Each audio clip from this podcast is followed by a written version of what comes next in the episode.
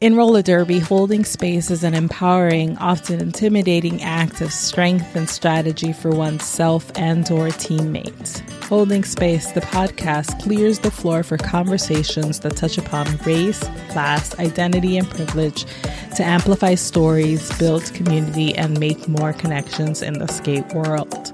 Expect lots of smart, dope skate people musing about life on and off eight wheels and silliness. Can't forget the silliness that you never knew you needed and won't be able to live without. This is Holding Space with Magical Realism. Welcome.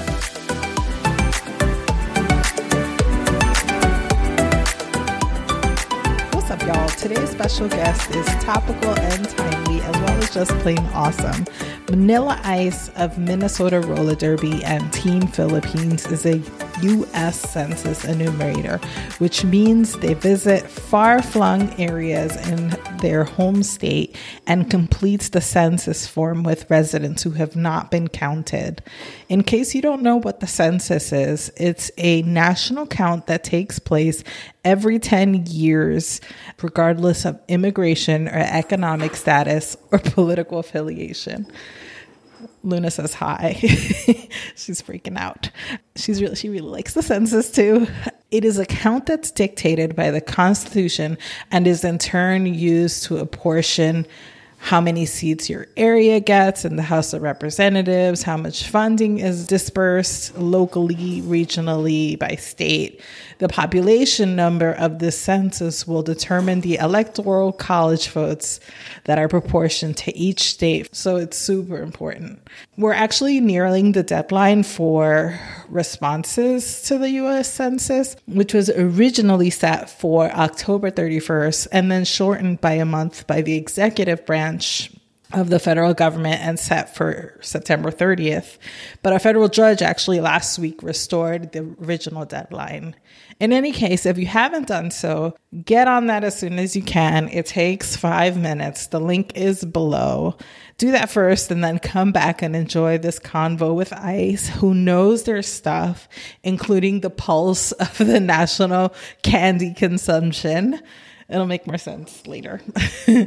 and recounts the mood and conversations that have taken place at MNRD since George Floyd's murder in neighboring Minneapolis. Incidentally, just fun fact not only do you probably hear my kitten, but you'll also hear my older cat a few minutes into this recording. So, yeah, that's that's that's how life goes at Casa Magical Realism. Anyway, enjoy.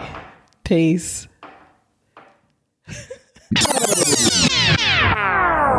You're on a 10 day trip into Minnesota? Yeah, so they they put me um, in an area of Minnesota where there are fewer enumerators. So then I'm out of Sleepy Eye, Minnesota, and then I travel to different farms and smaller towns around here that are drivable from here, but it wouldn't make sense for me to drive all the way from St. Paul to every day. So I'm just here. The census is supposed to wrap up on the 30th, but I don't know if it's going to wrap up then or if they're going to extend it because there was another court case that went through I just so, read that today, actually. That mm-hmm.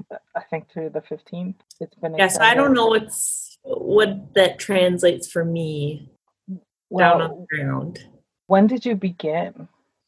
So the everything was like backed up because of COVID. So they started later in the visiting, like the non-response follow-up, and so I didn't get called for training until recently.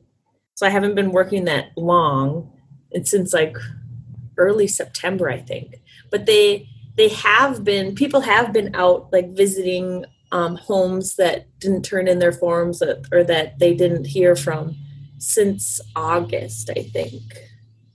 And so, how long is that training, and what does it entail?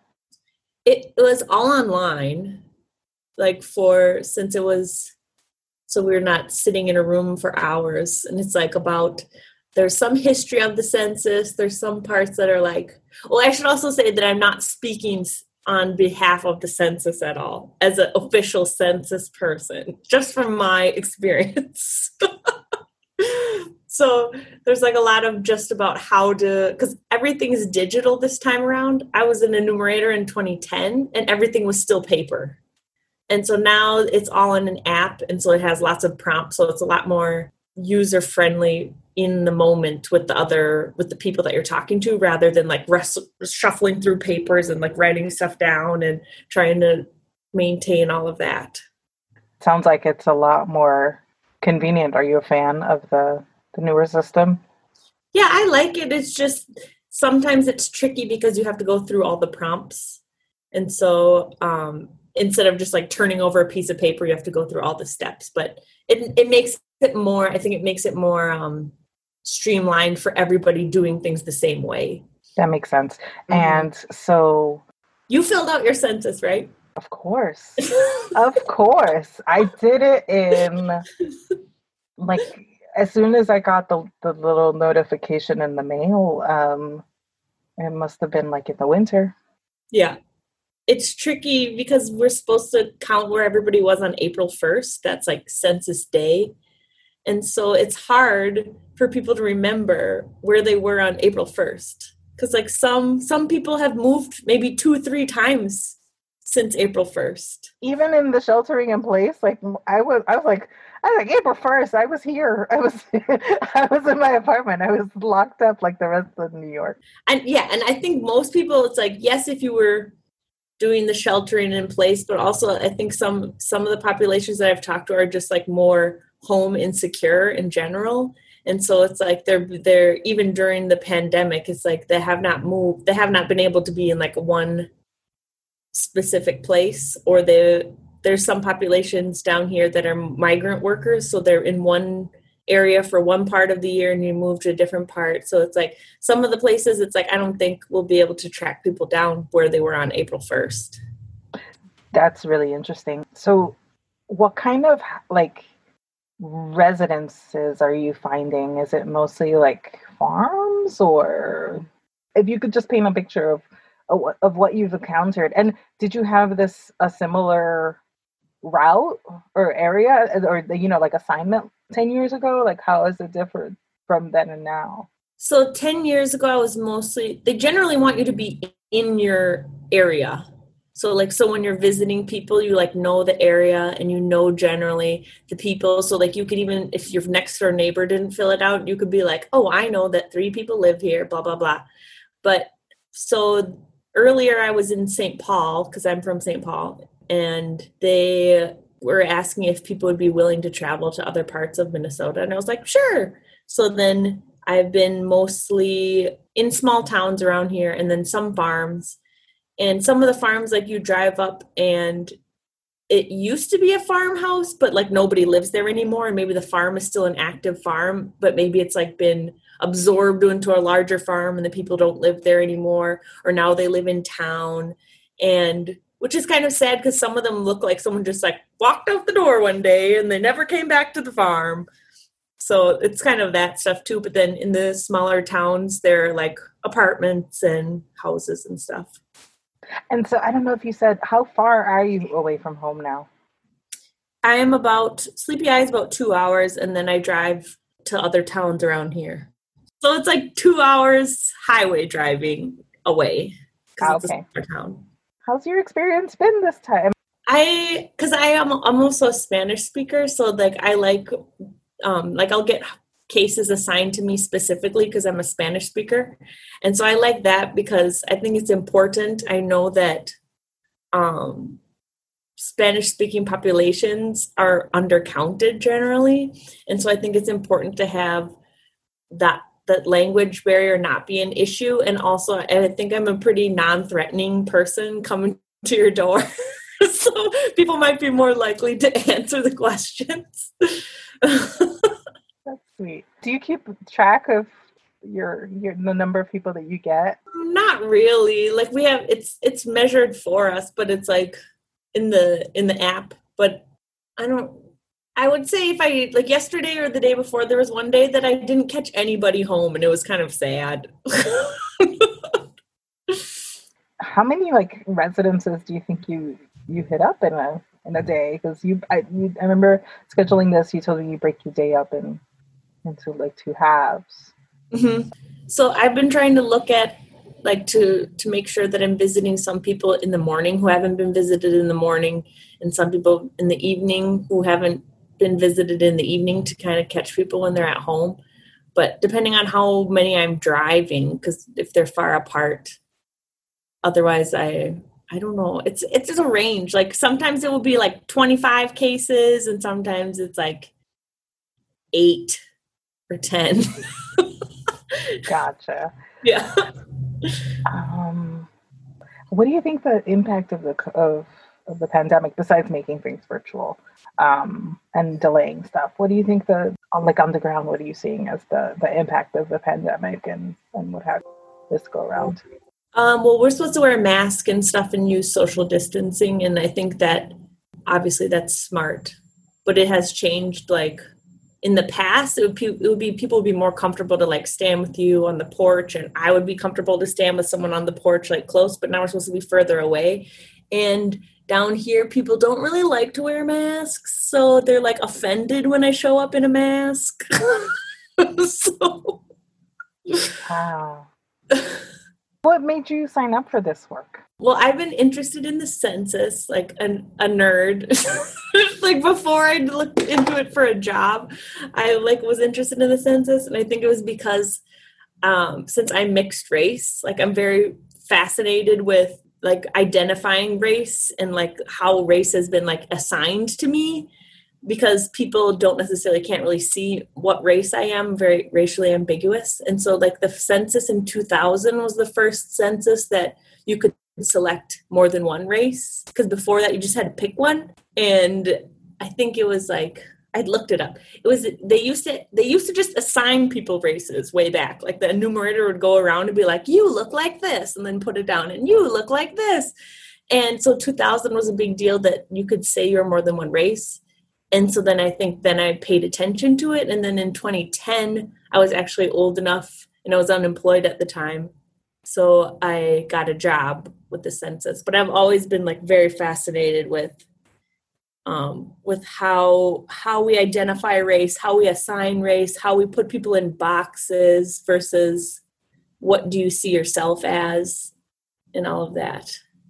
I agree. I, I think that i also think it's really interesting the way that the terms and the categories like you know transform from every 10 years like the way that they've they differ and mm-hmm. you know some terms are coming into use and others like going out and what have you i think that's really interesting too um I, if you don't mind me asking what is your background or how do you answer your form yep I'll identify as mixed race. And so, well, my dad filled out the form. I'm living with my parents. So, my dad filled out the form, and I don't actually know what he put for me, but what I what I would put is I would um uh because they they separated okay i'll talk about myself first then i'll talk about the census. Okay so i identify as mixed race. My dad is filipino. He's from the philippines. He's from the bicol region so he's bicolano. And then my mom is from wisconsin. She's white she's norwegian and german. So i would identify as mixed race if it's like over overarching like in general but asian american i guess or filipino american would be the up like the subcategory so that was so you gave me both. You gave me your your identification and then what you check off on the on the form. Yeah. Well, on the form I would check off that because there's the Hispanic, Latino, Spanish origin question that's separate from race, which I have opinions about. Um, so I would not check that, and then I would check Asian and some other race, I think, and then put in you. Then you can put in your ethnic identity after that. But can I ask you what you put on the census? I answered black for race, and then Hispanic, like non-white Hispanic for for ethnicity. Yeah, yeah. No, it's all sorts of of problematic. You know, I think that I saw earlier versions where they you have to pick one or the other. Mm-hmm. Like the you know what i mean? Or you know it, yeah it was only choose one and it's all like that's not okay. I i don't choose my parents didn't choose one like i can't. So you know and it's yeah it's it's a little it's it's sketchy to have because and then you know i mean not only just like personally one's own like identity is one's identity but also what it does to the numbers. It really provides a, a really blurry picture a really unclear picture right mm-hmm. so what do you think oh, well what are some like misconceptions that you think that you've come across from people mm-hmm. well did did you answer i asked you what you would put on the census but what what how do you identify or how you would prefer to identify if you didn't have to just parse it out on the census um well i you know personally like i I mean, I, I identify as Afro Latina, like or Afro Latinx, mm-hmm. um, and but I feel like like if I have to give you know when i well, when i go like abroad or when i go you know overseas they ask me where i'm from. I say i'm from new york because like that feels the most authentic to my experience. I, I think that just even we're a very singular place from the rest of the states. And mm-hmm. people understand the the nuances of of latinidad here or latin americanness so yeah yeah do you get tired? I get people ask me where I'm from, and then I say, "Oh, I'm from St. Paul, Minnesota," and they say, "Oh, where are you really from?" Oh yeah, oh, yeah. no, I mean, I, I, you and it's or where, where your parents from, or you yep. know, and I get, and then the worst are the one are like the slimy like Latinx men because it's always who are like when I tell them, you know, my mom's Colombian and my dad's Dominican, and then they mm-hmm. do like this really like Ooh, that's a good mix. And I'm just like, oh, sir, like, get out of here with that. Yeah. so, yeah, it's always, or, but you know, like, it's always like, where, where are you really from? They were like, yeah, it's, it's, I don't know if I could talk about that for hours. Yeah. I'm sure you can as well, yeah. uh, you know? I get they, people try to. Oh, go ahead. Sorry. No, I was gonna say it's like they search your face for some sort of like, like a Carmen Sandiego puzzle yeah. or where where's Lasso? It's so weird. Yeah, I get people. I get people being coy and being like looking at me, and then be like, "Oh, do you speak Spanish?" And then I say, "Yes," and then they stop asking questions, and I was like, well you you didn't like i know now you have a picture in your head but also you don't know how i speak spanish I speak know why I speak Spanish. Yeah. yeah. But anyway, we but identity is fascinating, mm-hmm. and I mm-hmm. think that uh, bringing it back to the census, I think that it's a little like people don't understand what this does for literal representation mm-hmm. and numbers, right? In terms of like our ethnic groups, our racial groups, how like much attention or money mm-hmm. our groups should be receiving Mm-hmm. I, I, you know, you could either take that part of it on, or I also was wanting to maybe, you know, talk about like its implications for derby and for for for skaters. Like if we could make the case that way for people who are kind of like, no, I don't want to be on the grid. mm-hmm. Yeah, one thing I've come across, it's really difficult um, to parse through that question with people who identify as Hispanic, Latino, or Latinx, or Spanish. That's a, that's like how it's listed on there. And then the next question says, "What is your race?" For the census, Hispanic is not a race. Hispanic origin, like it says that flat out, like. This is not a race, and, and people, people are like, offended. What? "Oh yeah. yeah, yeah." So it's really hard because then you're so. It's I think it's really important that it's self-identification. Like I don't I really don't want to push people to be like, this is what you should pick or blah, blah, blah, because you should be able to pick what um what you identify as. But i can see like the wheels turning with some people then it's like they would pick for race. They would pick hispanic. But if the census is saying you can't pick hispanic some people are like i guess white? And so it's like then they're choosing and i was like is that what you want to pick because i don't at that it seems like that's the first moment that some people are like i could count as white and yeah. it's really confusing no um and that that speaks to like the limitations of the mm-hmm. categorizations right like mm-hmm. that's a very clunky construct um latino hispanic spanish Mm-hmm. Like, I mean, I, I, it makes sense because I think that different parts of the Latinx population use those terms more heavily than others. But I feel like I could definitely think of like my mother will probably be like, white. I am Colombian. Excuse me. you know what I mean? So yeah, um, that's interesting. What do, does it make you comfortable as? Uh, or I mean, have people asked you to kind of decide for them? Yeah, someone I felt bad. He was like, "Well, you pick then." I was like, "I am not picking for you." But also, I I can explain like, like then there's an um. Now I'm thinking in Spanish. Alguna otra. Because this the app turns back and forth into English and Spanish. So you can pick some other race, and then you can type in all the ethnicities that you want. So in that way, it's really since it's an app and since you can do it online, it's really good that it can gather tons of data and then they can parse it out later if you really wanted to. Like I listened to this, you can sign up, anybody can sign up online. Like this whole year there were these seminars that you could listen to that are put on by the census bureau about different aspects of the census and the information. And i listened to one this was before before i got hired by the census. I listened to this forum about how the census collects race and ethnic data. Um, and they have decided what ethnicities are what races according to the Office of Management and Budget, I think they decided in like the 90s, like before the 2000 census, or before the yeah before the 2000 census, what ethnicities are in what racial groups. That's so even, not sketchy.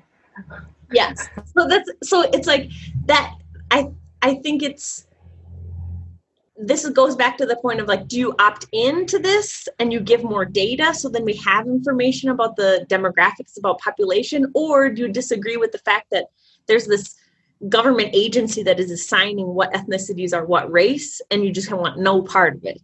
Is is where it's like very complicated and I've run into people and it's like, I don't want to assume like people's status, but just how I've interacted with them. It's like I they were kind of like worried, like, um, is this safe? Is this okay to do this? And and they're protected, like the the census data is protected under, I think it's like there's, there's an article in the Constitution. I know. Yeah, there's like specific, very specific laws that protect census data. Like it gets released every 72 years because then they use it for like ancestry.com and you can go look at your genealogy and who lived in this town.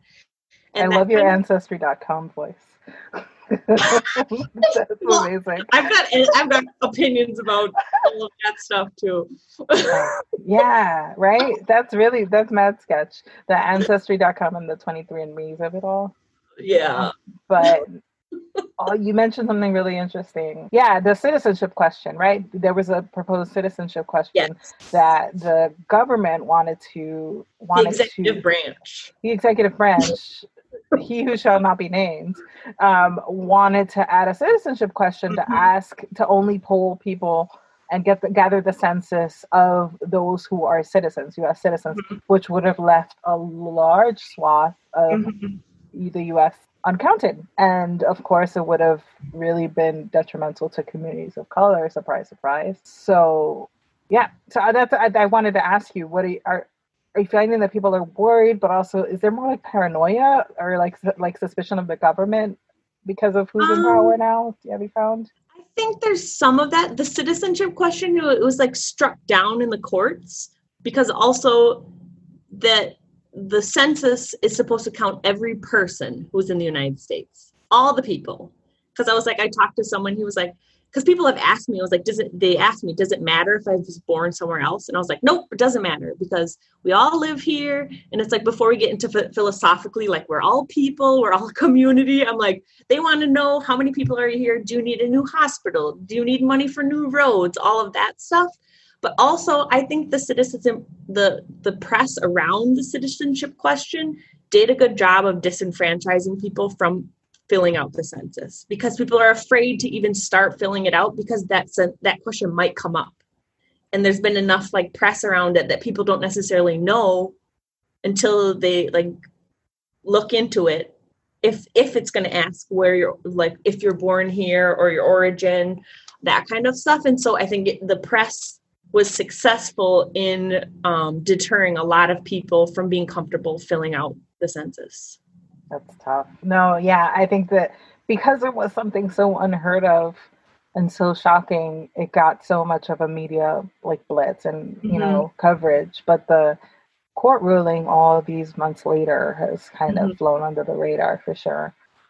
Again, like we've covered that the citizenship question is no longer valid. No one should be asking you for whether or not your your nationalities or your citizenship status doesn't count, doesn't matter. No one should be asking you for like a social or anything Mhm. social security number and what are them i mean if you want to just give us the rundown of what is asked of someone who fills out the form and is it still to is it i know that you're out and you're actively seeking people but is it too late to fill it out online Nope, it's not too late to fill it out online.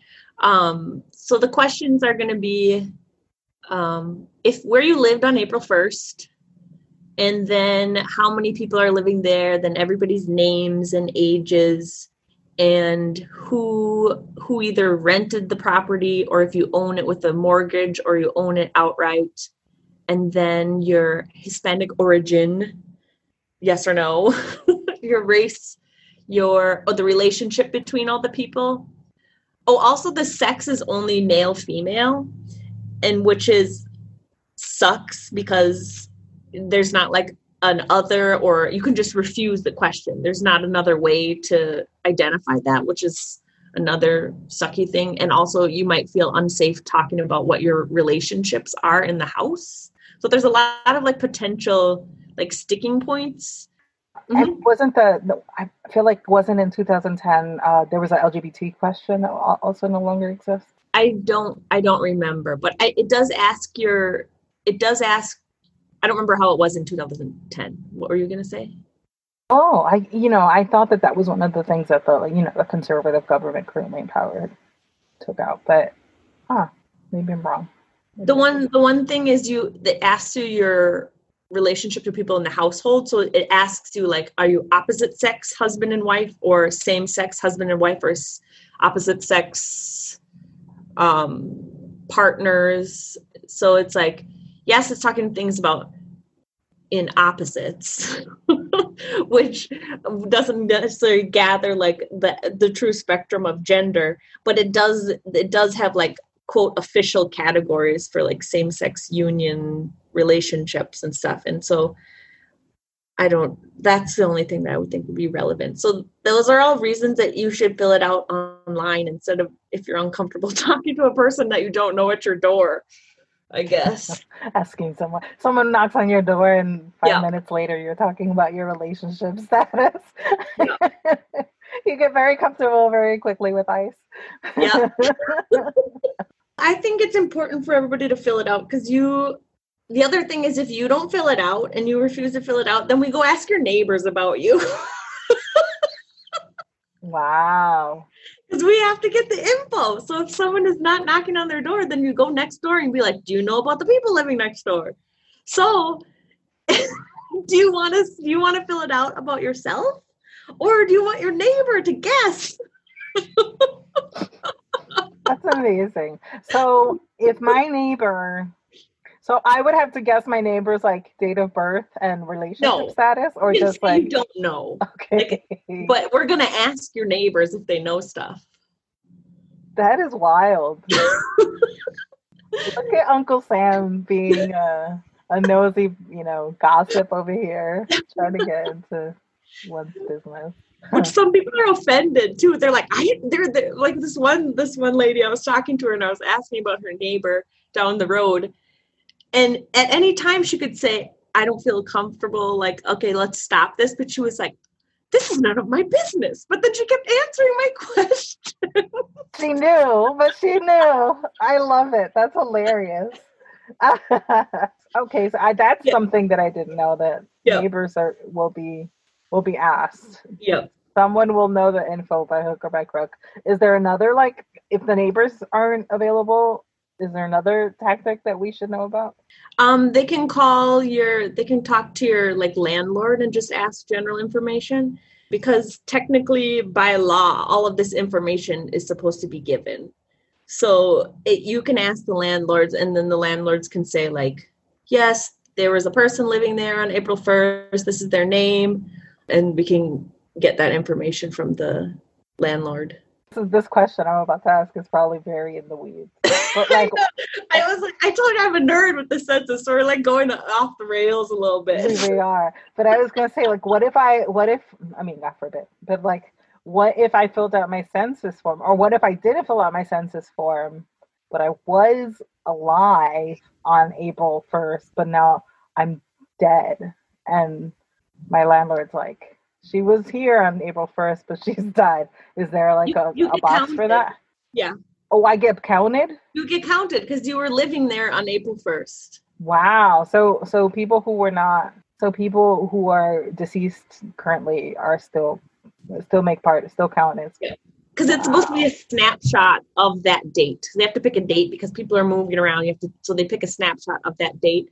And it's also not tracking individual people down. It's it's looking at every address that could be lived in and were there people there. and I was gonna say obviously like home like shelters are, are also going to be covered, right? I was just wondering like how do you how how does the census handle homelessness? I'm that's not what I do. I do I'm the non-response follow-up, but they also have specific jobs of people who go do like group quarters, which is where people live together, like if they're in a group home or going to places where people are like home insecure or experiencing homelessness and asking people if they've been counted. Oh, that's interesting. Mhm. Huh. Wow, I'm sure they thought of everything. It's been like what 300 years almost since I they've been up. The first census was in 1790. Look at you. I wanted to ask I wanted to actually quiz you because I I wanted to see how much info I can get off the top of your dome and you are ready for me. Should I even try? Should I even try? I, I don't know much. I looked that date up specifically though. Ice, you seem ready. I mean, there's one about statistics, there's one about the 2020 census, and one about census knowledge. Which do you want to try your luck at? I don't know. I I probably that was all my luck just then. No, I think you know a lot more than you think. I don't know. No? Okay, so I'm going to try the statistics one because I feel like you have the, the, the, the census info down pat. On average, this is a statistics in schools quiz. Ooh, ooh. and it's by the census.gov program surveys, resources, games, quiz. So official. Okay. On average, how many people live together in a family household? On average, I Mhm. would say four. Oh, well, the, oh, well, I should. It's a multiple choice. I should tell you. Oh, I should actually share my screen so that we can look at it together. Okay, hold on. I love how you. I tell you to guess, and I I don't just even like. guessed. Oh, there we go. Okay, Oh, okay. here Two, we go. three, or five. Two, three, or five. Then I'll guess three. Three. Good Yay! job. The average family household has three people. Okay, how many bedrooms would you find in an average U.S. home? Ooh, Actually, I guess we can both try this out, but let's. I'm gonna say three. What do you say? I would say two. I don't know. Oh, let's try two. Oh, Average is three. I've watched so many House Hunters.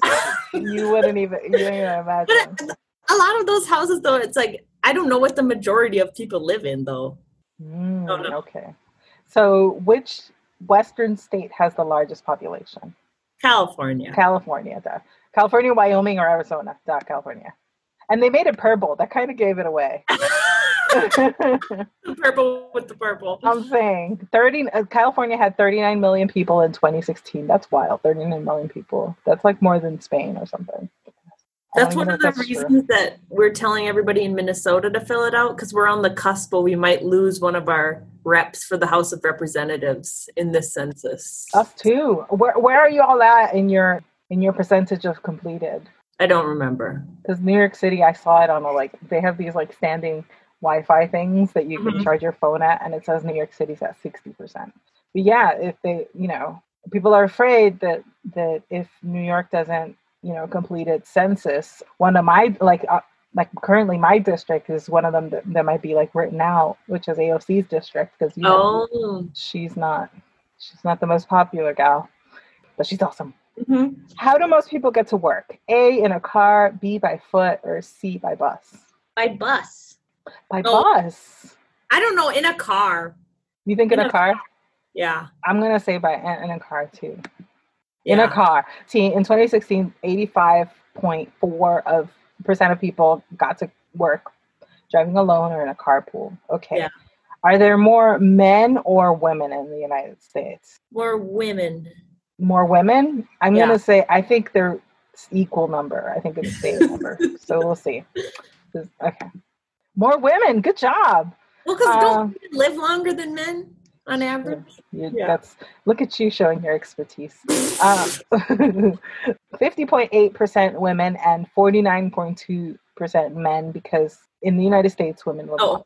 You are Oh. so good. Look at you. This is why we hire you. You know their thing. No. Um, okay. So, what was the U.S. population when the se- first census was taken in 1790? Oh. I'm going to say, well, options are A, 4 million, B, 18 million, C, 25 million. Hmm.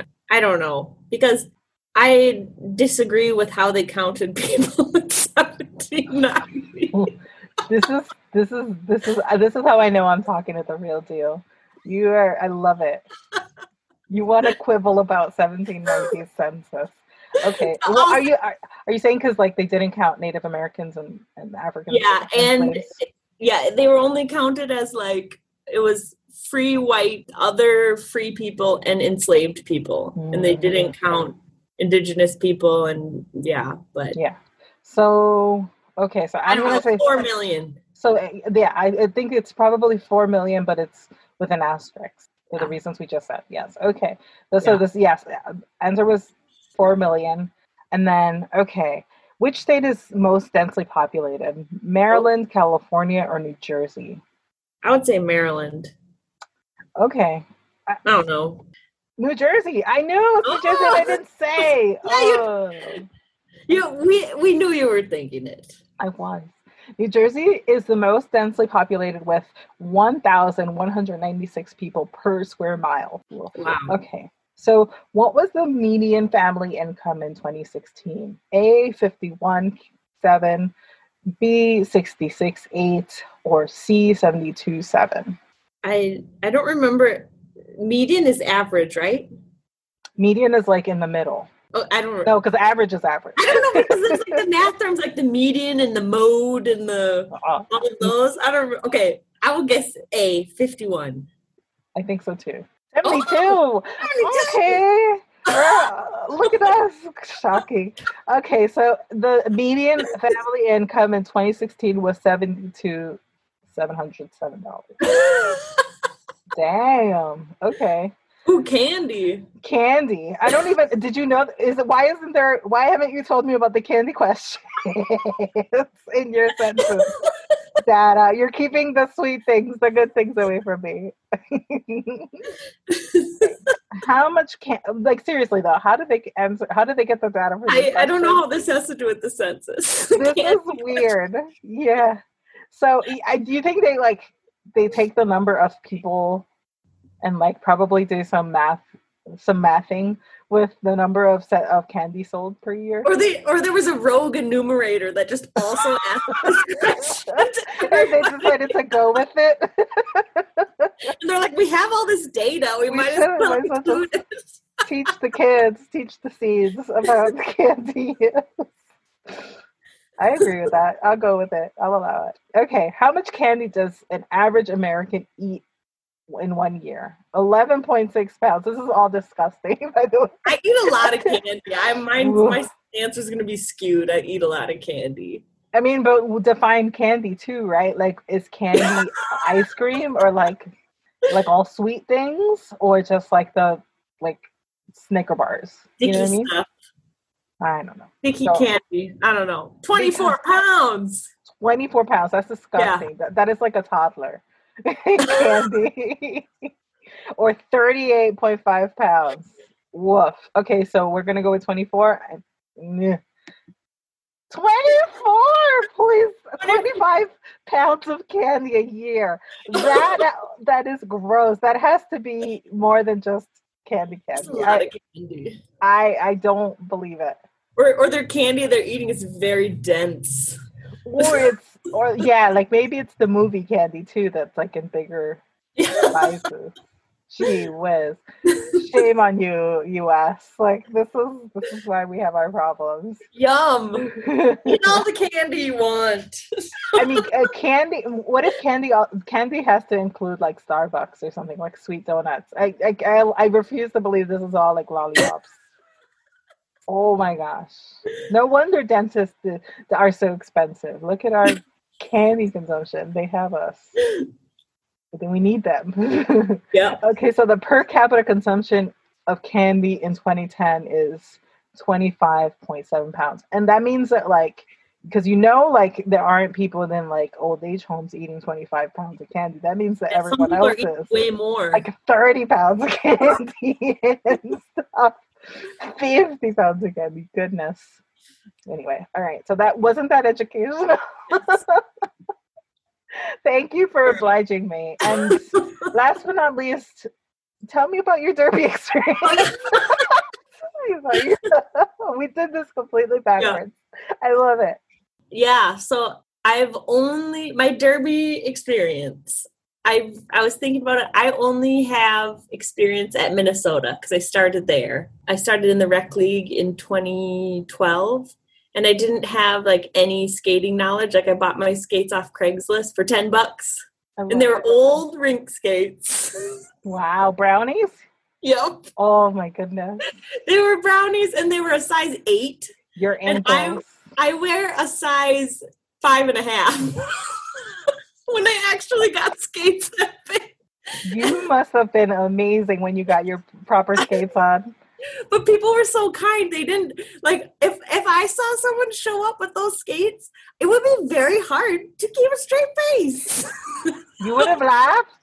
Look at No. you. no, but I'm impressed that everybody was so kind to help me like try and do some skate skills because you can't do anything with these huge skates. Like they're like the trucks are like and the plates are like cast iron. They're so heavy.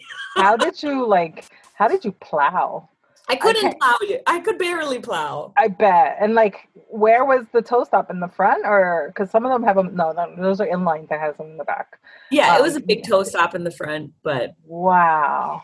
I was trying. Then someone, like a couple months in, sold me their old skates, and I immediately stood up and fell down because I went from like a big heel on those skates to like no heel. Mm, That's right. Yeah, and so then I, I got drafted in 2013 to Minnesota, formerly Minnesota Roller Girls at the time, and the Rockits is our home team because we're very. I know you got you got a lot of Minnesota rundown from Trudy because you talked to Trudy. Yes, yes, yes, yes. Yes. so I was on the Rockits for the home team, and then I got on the travel team, the All Star team in what year was it? 2015, I think. At you. I, well, I wasn't. Our travel, our travel team A and B are combined. That's awesome. Yeah. Still, that's Yep. So my my Derby godmothers who drafted me that year were Diamond Ruff and Shiver Me Kimbers. They were the look cap- out. Whoa.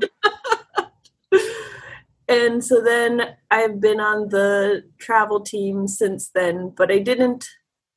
I would say like I was a alternate kind of like bubble skater for the when once I got on the charter in when was that 2016 I don't remember I don't remember when whenever we went to oh it was 2015 because then 2015 champs was in Minnesota so everybody really wanted to get to champs mm-hmm. because we were hosting it. It was a lot of pressure. So I was an alternate during that, being like, "Yay!"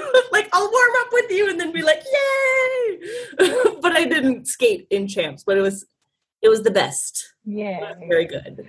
And then y'all got that beautiful um, arena, right? Yes, the Roy Wilkins, the legendary Roy Wilkins. The legendary. That's in the name. That's when we're supposed to say it. I love it. It's very ballroom. very, very opulent. Yep. Oh, cool. hmm So And then so- I've been there around since then. Yep. And so how what's the what's the latest? How's everyone feeling or doing?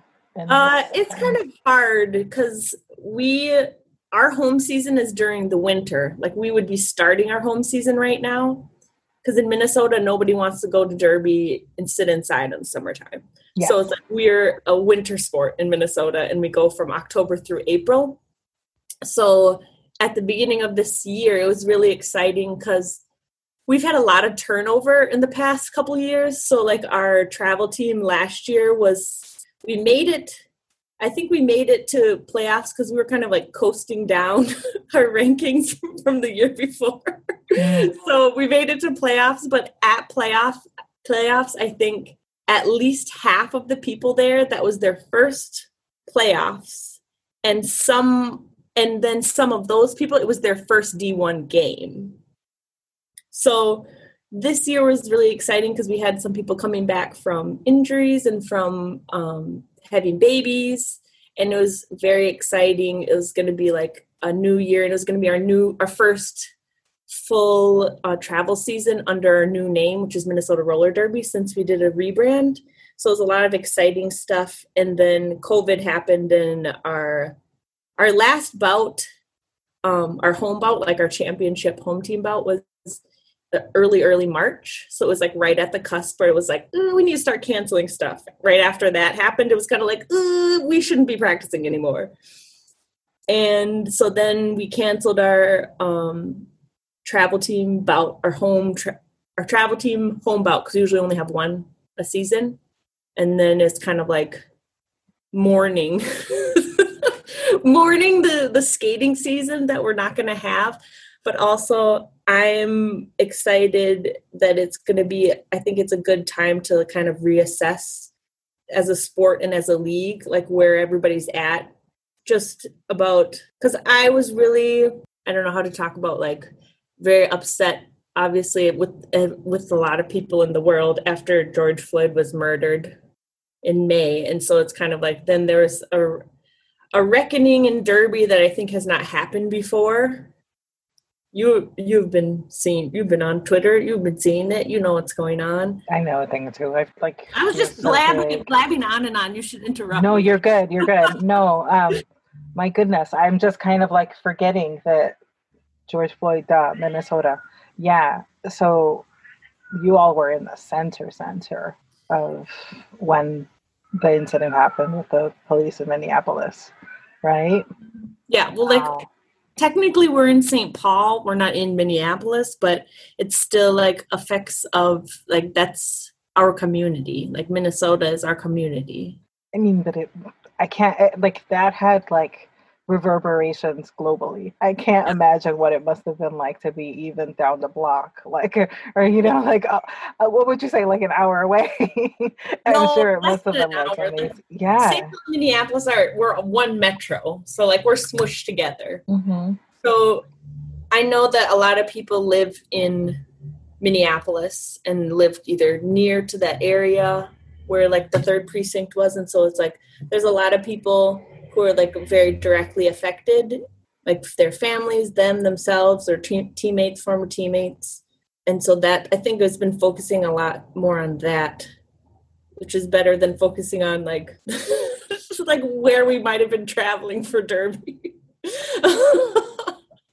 I, like there's a yeah no I it feels like there there's a whole alternate 2020 that could be made yeah you know but wow yeah so so you were saying that this kind of sparked internal discussion in your league mm-hmm. about just yeah. well internal internal in the fact that it's like there have been like we there like i'm one of very few people of color black indigenous or people of color who have been on the league like we for the most part like we've been a small percentage and in the past like pushing for change and pushing for visibility and push pushing for representation like even that's part of why we changed our name to Minnesota Roller Derby is that inclusivity part for gender but not only we didn't get um we didn't get just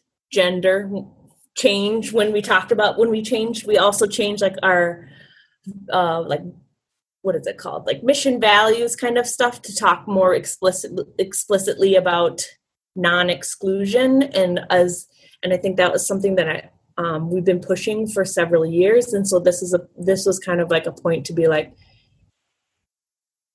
we need to do more. And this was shows that we weren't necessarily ready as a league to be someone that is going to be able to talk with authority about activism or about anti-racism in this arena when this is when such something so horrible has happened near us and it's not going to be like we don't have the structures to like spring into action and have our own mutual aid network. It's like we can tap in like we as individuals as members of this community can support actions that are already happening to support our community but it's not like we're not we should not think that we are like leaders in that way.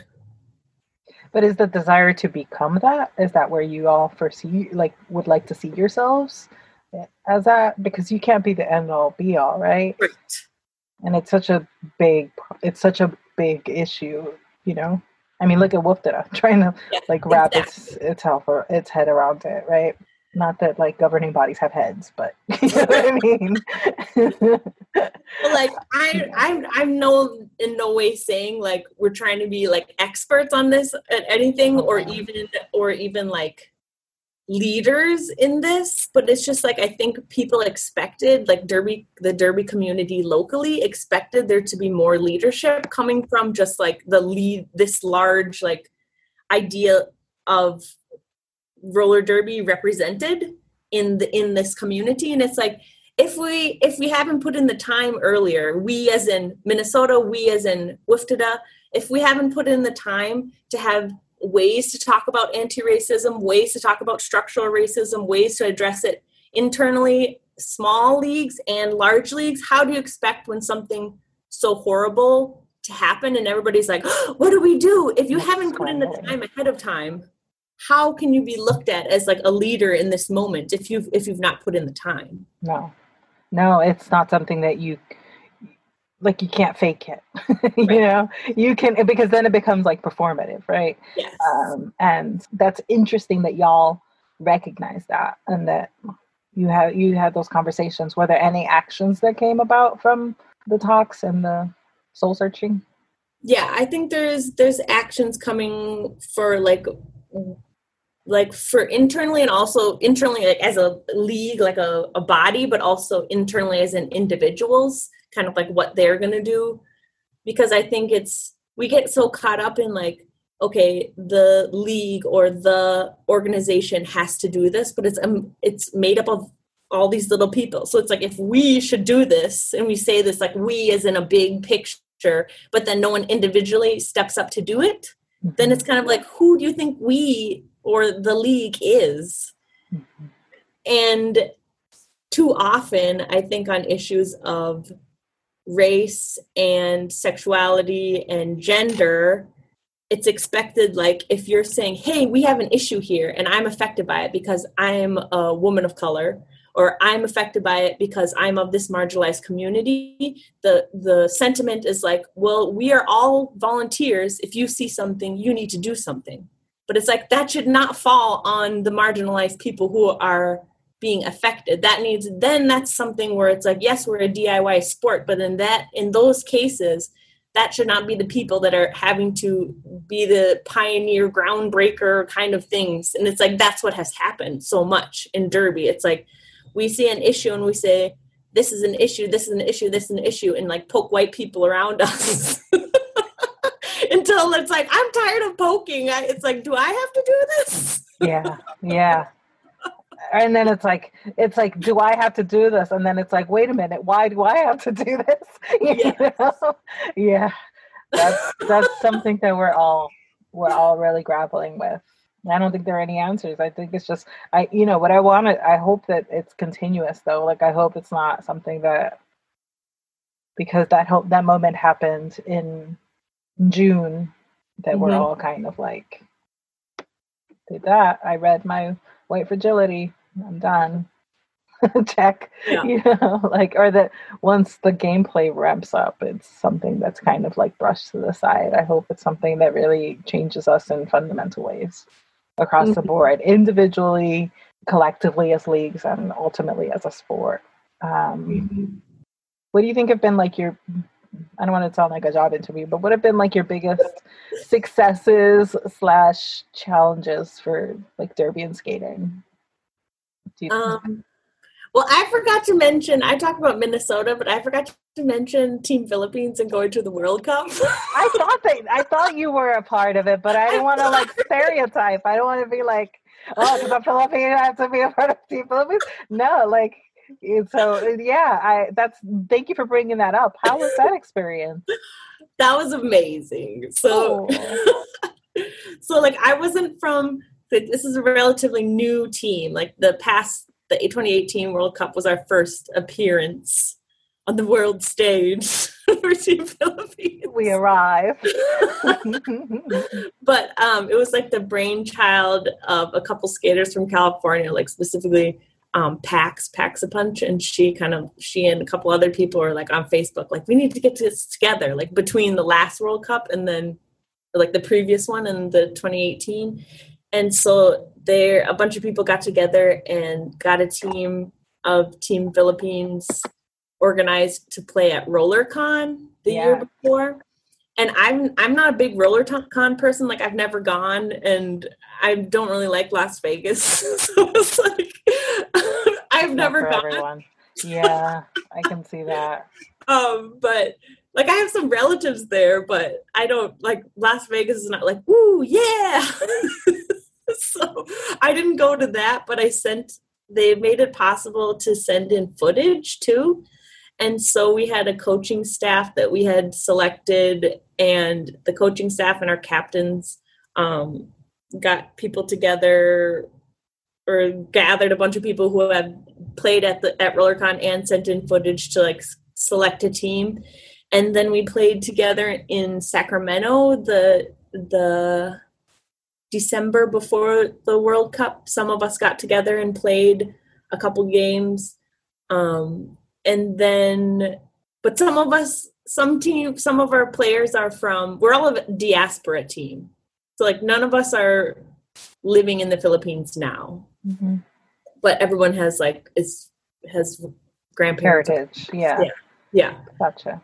um so but we have people from canada and australia and the uk and the us so some some people we didn't meet until like the week before the world cup That's and we had awesome. one practice together off off site and then one practice together at the venue and we came together and we have played really well i think for for throwing it together and like in that way. Like i think had we had more time to grow as a team it would be very exciting.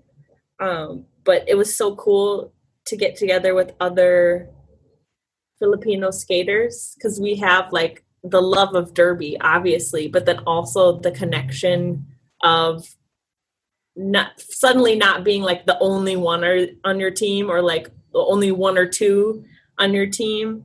And i was suddenly not one of the shortest people on my team. Like we we have a tiny team and it was we could get so low and it was a, it was an awesome challenge just to play together and be like a family it was it was wonderful That's so sweet, and I love it because it it's it's so antithetical to the soccer World Cup, where there's like millions and billions of dollars injected to teams and programs. And der- it's so derby mm-hmm. if you think about it. It's so like let's connect mm-hmm. electronically and let's go, let's do this. That's so amazing. And then you and then you get together and you create these really awesome, amazing connections and bonds and stuff. Yeah, and we definitely were learning as we were going along. Like our first day, we one of our games was against Sweden, and which was like a powerful team. and it was like I had no business taking star passes against Sweden. Amazing. I'm gonna have to Google. I'm gonna have to go to YouTube now and, and look this up. But we were really defensive heavy, and so we held them to fewer points than was expected apparently. So then like we had really good rankings going into the second day. Yes.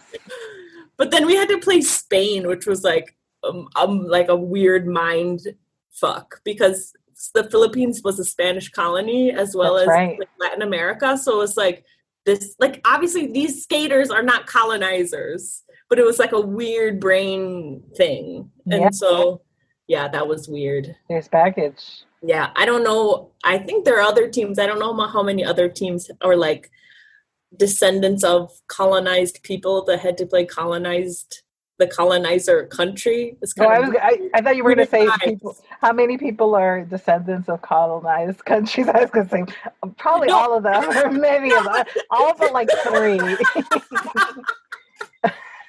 the majority. yeah like i have nothing against any of those skaters it's just like the the optics or whatever in your brain like this is spain Did it like fuel you? Did it like? Oh, I'm to take one for yeah this. i think i think it did but also we were like they beat us and it wasn't close so it's kind of like Oh. it wasn't like it wasn't like fueling us enough that we could get over that hump of like this is a team that can practice together True. True. Yeah, no, but I mean, sure, y'all fought hard. yeah it was it was good and it and it's a it's like a community of people that have kept up with and it's like um team philippines came and played against minnesota last year so i played against minnesota with team philippines yes, in the roy and it was so fun it was really that really amazing. Oh, well, that's fun. yep I love it. Have you kept up with your skating during this kind of, you know, i've been doing more pause? Mhm. yeah oh sorry go ahead No, I was gonna say during this forced pause or like whatever this it was or is. I've been doing some like trail skating, social distance type trail skating with some people, and I've tried to do a little bit more ramp skating. Okay. But yeah, because I I started ramp skating in like 2016, but then I got on the charter, and then I was like, "Ooh!" Then I can't I can't hurt myself. Like I was too nervous because then it was like if you're going into the ramp and you're like nervous about falling, then you're probably gonna fall weird Mhm. and hurt yourself. So then I was like, I took a big break from it, and so now I'm trying to it. Yeah. Go back a little bit. Okay. And then and then obviously you you're a master crochet or what do you call those? Macrame? Was it Yeah, I, macrame? yeah, I picked up crochet and then now macrame and plants during the stay at home and like fill have filled my because I, I wanted to do macrame because I have a cat and I didn't want her to eat my plants. So I so I that what started you've doing the macrame um to keep her away from the plants. But I also just like like it was so fun to send you one. yes, I love it so much. I'm going to hang it. I still haven't hung it yet, but I'm going to hang it. Um, I have to decide where though. yeah. But it's beautiful. It's gold. It's like a marigold color. It's I love it. Um, and uh, I asked people for a self care tip. What would you say is your self care tip? Uh, self care. Well, I started seeing a therapist that I really like this year. So I feel like therapy is big self care that I think there should be less stigma of people going to therapy. Um, and I like my therapist, she's an Asian lady. So I feel like a lot of stuff that I couldn't talk to, like white lady therapists, I could talk to this lady. She's great. And also my cat. As a self care tip, cats. yes. You're not gonna get any argument from me. So, and so, are you doing virtual therapy? Is that? Yeah, I'm curious. Which is I've- kind of kind of Mhm. weird. It is. It is. I want to. I want to. I've. I'm kind of in between therapists, and I want to start a new one, but I'm all like hung up on this. Like, how do you start one virtually? Like this kind of virtual relationship. You know, it's so. I don't know. Mhm. I actually, this is the uh, I only met her virtually because I, I one of my um, Team Philippines teammates helped me find someone and through Psychology Today, and then you can do like the, the little um, like interview your therapist to be like if it's going to be a good fit because not everybody's going to be a good fit. And it's nice being at home because you're like in like I can have my cat with me and you're like at home having therapy and you don't have to go anywhere. Which which is weird, but it's also nice to have that comfort around you. I'm sure you feel like also less. I, I said I'm sure you feel like less, and uh, like you're more you're more comfortable. Yeah, you're more secure, right? And I guess when you're at home and your guard is off and or down, whatever. Mhm, like you're in your own space. You don't have to go like to an office or something. Sure. Yeah, I can see that. That's awesome. But it's also weird being, seeing your therapist like this big on the screen instead of like physically in front of you. It's kind of weird too. Totally. It, it kind of like it feels a if you think about it, or at least maybe in my brain, it feels like very Jetsony to like the screen be talking to a therapist. I don't know. But feels very 2020. Um, and what would you like to hold space for? Or well, did you want to like specify what about your cat that you consider a, a self-care tip or just cats? Oh, but she, my, if people, some people, they've seen my cat like on social media. She has a very grumpy face, and she's kind of like an ornery cat. So, sh- but but she's good because she teaches you about like space and like respecting your own boundaries. Because she definitely respects her boundaries. That's awesome. like this is enough. What is her name and how old is she? Her name is Zoe, and I think she's six because I Okay. she's a rescue, and I've had her for a few years. Yeah. So she knows. Zoe knows what she wants. No, Zoe Yeah. knows like you gotta respect Yes. that. That's dope. Um, and holding space. What would you like to hold space for? I wanted to hold space. This is kind of like I was saying earlier, like there's been like more wake up in Derby, like for white people in Derby. But I want to make sure that we hold space to be like all the black and brown indigenous people that have been in Derby that are, are in Derby that don't aren't erased by like the conversations talking about how Derby needs to be better and being like how how are we taking care of ourselves and enjoying roller derby enjoying skating enjoying time with each other and caring for each other? So making sure checking in with everybody. Thank you. And who is your MVP?